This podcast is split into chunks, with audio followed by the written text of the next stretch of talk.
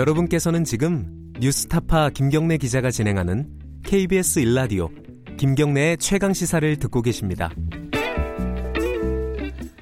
네, 손님 폭행 문제로 시작이 된 거죠. 아주 우연찮은 기회에 시작이 된 건데 버닝썬 사건이 점점 커지고 있습니다. 마약 유통, 성범죄, 그리고 경찰 유착까지요. 어, 뭐 가수 승리 같은 경우는 성접대 의혹으로 수사를 피의자로 전환돼서 수사를 받고 있고요.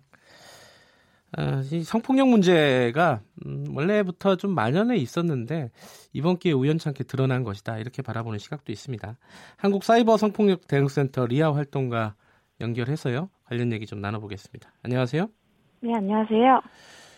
어 이런 어떤 그 클럽 내 성폭력 문제 있지 않습니까? 이게 원래부터 이렇게 좀 문제가 많았습니까? 알고 있었어요 여성계에서도?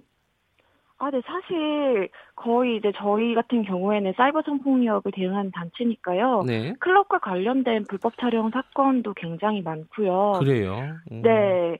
뭐 이제 보통 술이나 음료를 받아 마셨는데 기억이 없다라는 음. 사례가 많은데요. 네. 네. 술에 취했거나 아예 이제 몸을 가누지 못하는 여성을 어디론가 데려가는 모습을 목격했다는 그런 이야기도 흔하잖아요, 사실은. 네. 네, 약을 먹고도 굉장히 그 여성이 멀쩡하게 걸어 다닐 수도 있지만 네. 결국에는 기억을 못 하시기 때문에 네. 어, 기억이 사라진 동안에 이제 불법 촬영을 당하지 않았을까 하면서 불안 피해가 발생하기 음. 쉽고요. 네. 그리고 실제로 약을 먹이고 불법 촬영한 후에 유포하는 사례가 과거 소련의 시절부터 아주 이제 지속적으로 발생을 했으니까요. 음, 네. 그, 그 지금 활동가 리아 활동가께서 계시는 활동하시는 네네. 그 한국 사이버 성폭력 대응 센터에도 가- 어, 관련된 어떤 신고라든가 제보라든가 이런 게 많이 들어왔었습니까? 아, 네. 제가 이제 구체적인 그 네. 사, 사례 를 이제 피해자 보호 때문에 말씀드리기는 어렵지만 네. 네, 관련된 사건 같은 것들은 지속적으로 발생하고 있습니다. 그러면요 지속적으로 발생을 했으면은 네네. 어떤 뭐 대책이라든가 뭐 이런 것들이 강구됐어야 됐는데 그게 잘 안 됐던 이유는 뭐라고 봐야 되나요? 어, 사실은 네. 굉장히 최근까지 약을 먹여가지고 여성을 강간하는 것이 예. 문제다라는 그런 의식조차 없었다고 보거든요. 어. 네, 잡지에도 무슨 꿀팁처럼 나오고 막 유명인들이 과거 추억처럼 어떤 여자를 꼬실 수 있는 방법을 하나쯤으로 이야기를 했었고요. 네. 어, 이제 그 피해를 경험한 여성분도 그러게 바보같이 왜 바, 받아 마셨냐라고 음. 주변에서도 이야기를 하고 네. 어, 굉장히 자책을 하게 되는 그런 문화적인 요소가 있었어요. 예. 네네. 버닝썬에서 이제 직원들이 약을 먹인 여성을 불법 촬영해서 손님들한테 다 전송해도 그나마 이게 문제다라고 생각해서 고발한 사람은 한 명뿐이었잖아요. 네. 네. 어떤 이제 클럽에서 춤추는 여성은 어, 일종의 공공재다라고 생각을 하는 예. 네, 그런 문화가 있는 것 같습니다. 어, 클럽에 온 음. 여자는 좀 이제 맘대로 해도 되는 뭐 만지고 좀 품평하고 약을 먹여도 되는 거라고 생각하는 그런 잘못된 클럽 문화가 있지 않나라고 보고 음. 있습니다.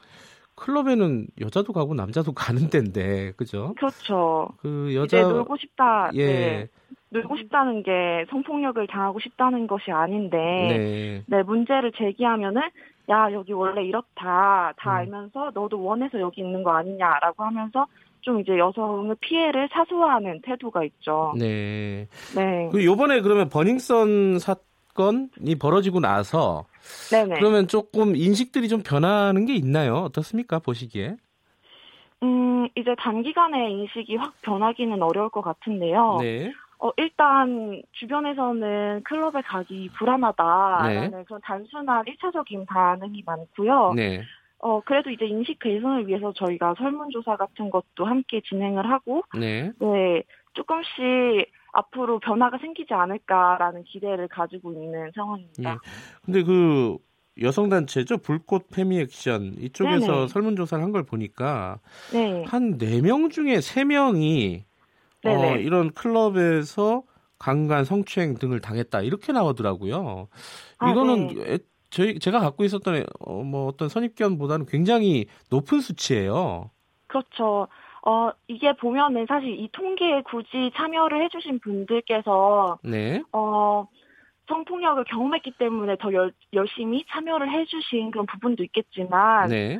사실 이게 이 그만큼 흔한 일이었거든요. 네. 2월부터 3월까지 이제 페이스북, 트위터, 인스타그램을 통해서 설문을 진행했는데 네. 여성 130명, 남성은 3명, 그리고 기타 성별 15명이 답변 주신 걸로 보면은 뭐 클럽에서 성폭력 경험한 적 있다는 답변이 77%, 네. 그리고 목격한 적이 있다는 답변도 68%나 되고요. 네. 어, 네, 그런데 이제 클럽 직원이 그런 성폭력을 인지하고도 묵인했다라는 응답이 34%잖아요. 네. 34%고 이제 신고돼가지고 경찰이 출, 출동을 했다라는 응답은 네. 2%밖에 없습니다. 네, 그런 굉장히 클럽에서는 이런 일들이 너무나도 쉽게 목격이 되고 네. 어떻게 조치가 취해지지 않는 현상이 계속해서 유지가 되어 왔었고 또 이제 약물을 실제 먹어봤냐라는 질문에도 20명이나 네. 실제 먹어봤다라는 경험담을 이야기를 해주셨어요.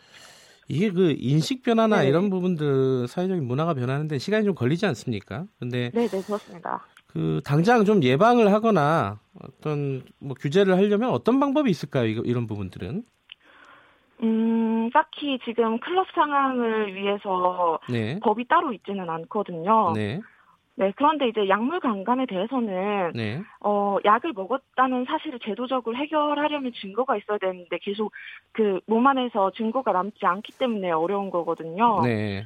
그런데 사실 정말 인력과 자원을 들여서 근본 원인을 네. 약을 파는 사람부터 제거하려고 하면은 얼마든지 할 수 있다고 보는데요. 네. 약 구하는 게 전혀 어려운 게 아니거든요. 네. 조금만 관심 있으면 누구나 살 수 있도록 접근이 굉장히 쉬운데 어, 접근해서 이제 잡는 일도 불가능한 게 아니다라고 음. 보고 어, 어떤 이제 저희 같은 경우에는 전국 그 대형 클럽 내에서 성폭력이나 약물 강간 같은 그런 사건이랑 네. 경찰과 유착 여부를 전수 조사해라라고 음. 조사 그런 어, 요구를 하고 있고요. 예. 네, 클럽 내 외부에 CCTV를 의무로 설치한다든지 네. 이제 클럽 내에 그런 잘못된 문화를 철폐하기 위한 제도적 장치를 고민해서 마련해야 된다라고 음. 이야기를 하고 있는 상황입니다. 1차적으로는 이제 약물 유통 부분에 대해서 좀 어, 철저하게 조사를 해가지고 뿌리를 뽑아야 된다 이런 말씀이시네요. 네, 네, 맞습니다. 예.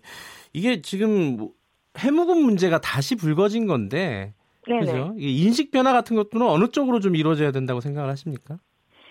음, 일단 클럽 내 성범죄의 가장 근본적인 원인은 네. 어떤 여성을 인격체, 인격체로 보지 않고 그냥 네. 어떤 여성이든 뭐 꼬셔서 소위 말해서 뭐 홈런을 친다던가 예. 그런 도구처럼 보는 문화이거든요. 네. 네, 그런 것을 고쳐서 어, 이 예비 범죄자 의 수를 좀 줄이고 범행이 네. 일어났을 시에 철저하게 처벌을 하는 것이 예. 같이 병행이 돼야지 범, 범죄의 규모 자체가 줄어들 수 있다라고 음, 예, 보고 있습니다. 알겠습니다. 여성에 네. 대한 인식 그리고 뭐 철저한 처벌이 필요하다는 말씀이시네요. 여기까지 듣겠습니다. 네네. 고맙습니다. 감사합니다. 한국 사이버 성폭력 대응센터 리아 활동가였고요. 2부는 여기까지 하고요. 3부는요. 윤여준 전 장관과 함께하는 보수의 품격 준비되어 있습니다. 저는 잠시 후 3부에서 다시 뵙겠고요. 일부 지역국에서는 해당 지역 방송 보내드리니까 참고하시기 바랍니다.